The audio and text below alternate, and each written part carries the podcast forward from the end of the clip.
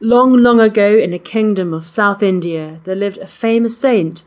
It was said that even as a youth he had renounced the world and devoted his life to severe penance and search of God. He was blessed and supposed to have great spiritual powers. People far and wide respected him and looked upon him almost as an incarnation of God himself.